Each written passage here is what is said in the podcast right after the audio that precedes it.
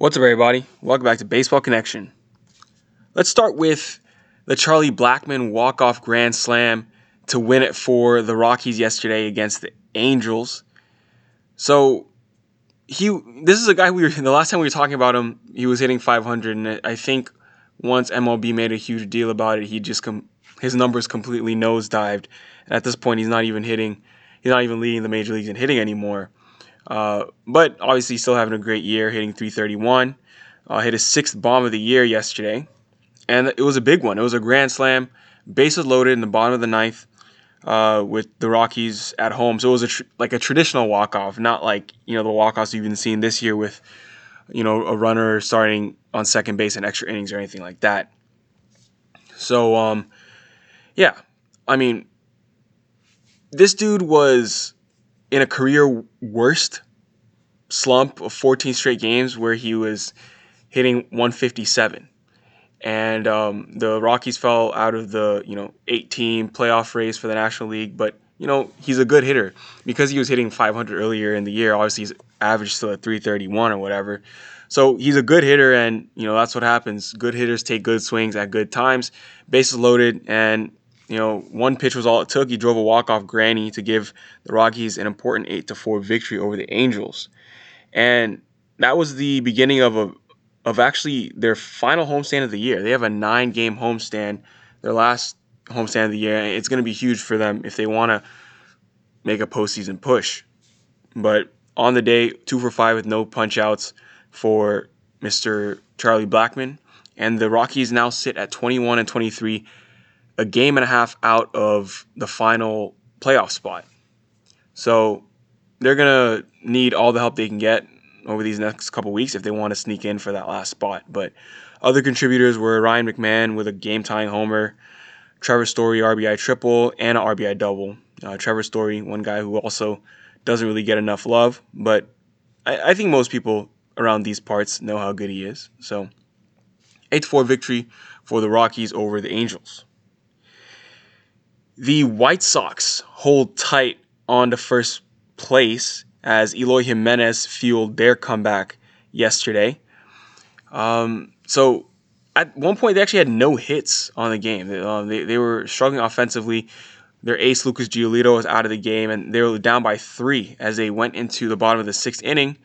But then, you know, Eloy Jimenez hit a three run bomb off of Jose Cisnero, uh, which was really the big blast, which turned, you know, when they would eventually get a run across, it was a 3-1 3-1 deficit turned it into a 4 to 3 lead and um, now Eloy Jimenez has 12 homers and 33 ribbies on the year.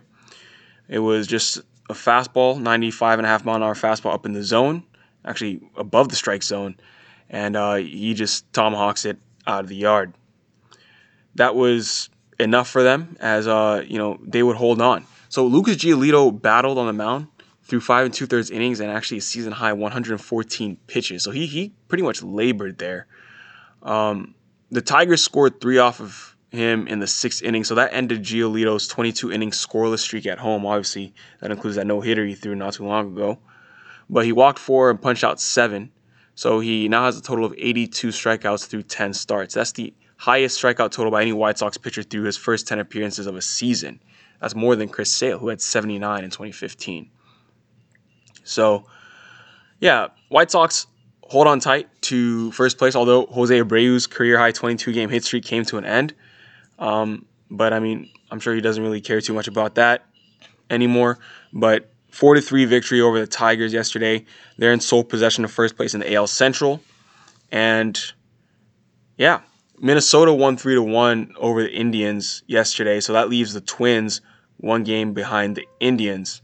So it's it's uh, White Sox, Indians, Twins in that AL Central. Since we're talking about the Twins and the Indians, let's go over there to Minnesota, where it was a pitcher's duel yesterday between Kenta Maeda and Shane Bieber. So Maeda got the best of this one, though. Seven shutout frames for Kenta Maeda. He's been really good for the Twins this year. So this is a guy who who asked to be traded from the Dodgers because he wanted to start. He didn't want to be in the bullpen anymore. He wanted to start. And, you know, he has some personal goals he wants to accomplish uh, as far as career wins and things like that. And he's looked stellar. He's been really good this year. Um, I mean, it's it's tough to believe that this is a guy who couldn't find his way into the Dodgers rotation because he's just been really good. He's pitching to a 2.43 ERA so far this year, which is elite. And um, he's actually built a very strong case to be their game one starter for the playoffs, you know, if they get there. But uh, the Twins didn't necessarily know they were getting an ace caliber pitcher when they got Maeda during the trade this offseason, but he's just been an ace so far this year. So the the Twins got a three to one victory over Cleveland. A two run homer from Byron Buxton provided much of their offense, and then um, Ryan Jeffers uh, solo homer. Those are the three runs they scored. But Maeda won that pitcher's duel. I mean, on the other side, it was Shane Bieber, who pitched really well in his own right.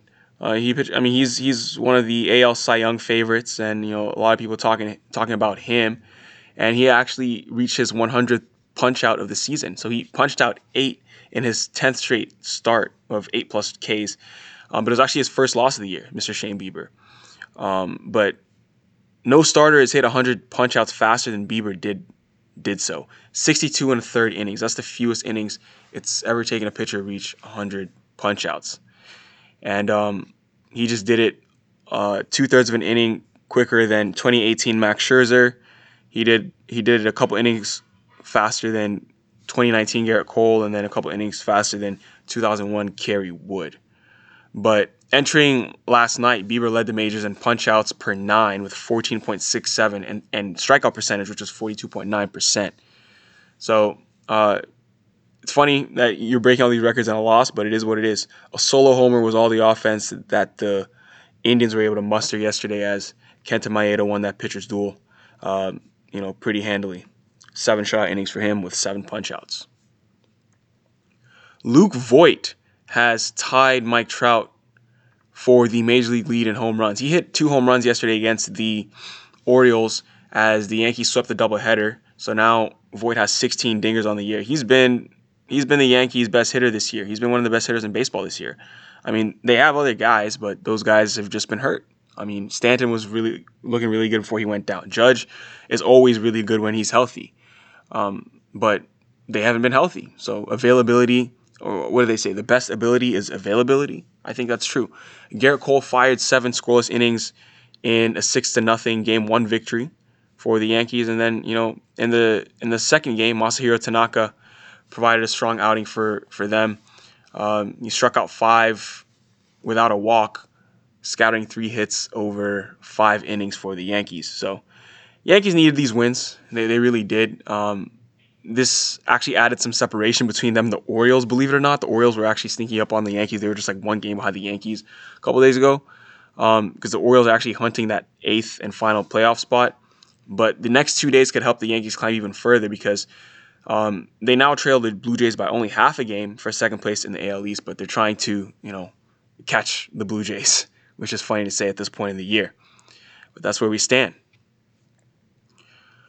The Mets actually gave, well, so speaking of the Blue Jays, the Mets played the Blue Jays yesterday and they, they beat the Blue Jays. They gave Jacob DeGrom run support. This is something we haven't seen very much over the last few years, but they got an 18 to 1 win over the Blue Jays yesterday for Jacob DeGrom, who was pitching, obviously didn't need um, all that run support. He punched out nine over six and was just, you know, filthy DeGrom. And by the way, Jacob DeGrom was punching 100 miles an hour on multiple occasions yesterday.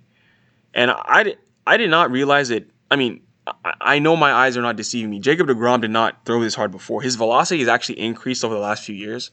Um, his velocity has gone up because he's throwing upper 90s now, and he did not have that a couple years ago.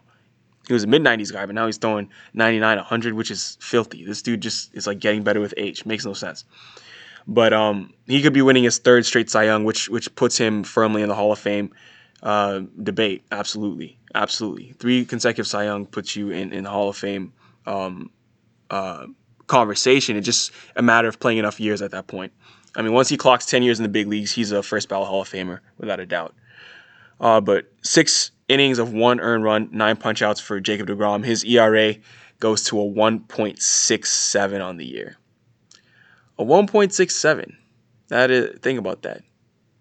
Uh, that, that that's that's pretty um that's pretty good. But yeah, Degrom does what he does best. grand slam from Dom Smith yesterday. It was actually on a 3-0 count, so I'm sure Chris Woodward is in shambles somewhere. Uh, Chris Woodward, the Rangers manager, is punching the air right now for Dom Smith breaking that unwritten rule. Michael Conforto, uh, you know, hits a three-run bomb. Wilson Ramos hits a solo shot, and then uh, you know, just plenty of offense yesterday for the Mets as they scored 18 runs in support of their ace. So that is going to do it for today. If you enjoyed this, please share with someone who would be interested, and we'll see you next time on Baseball Connection.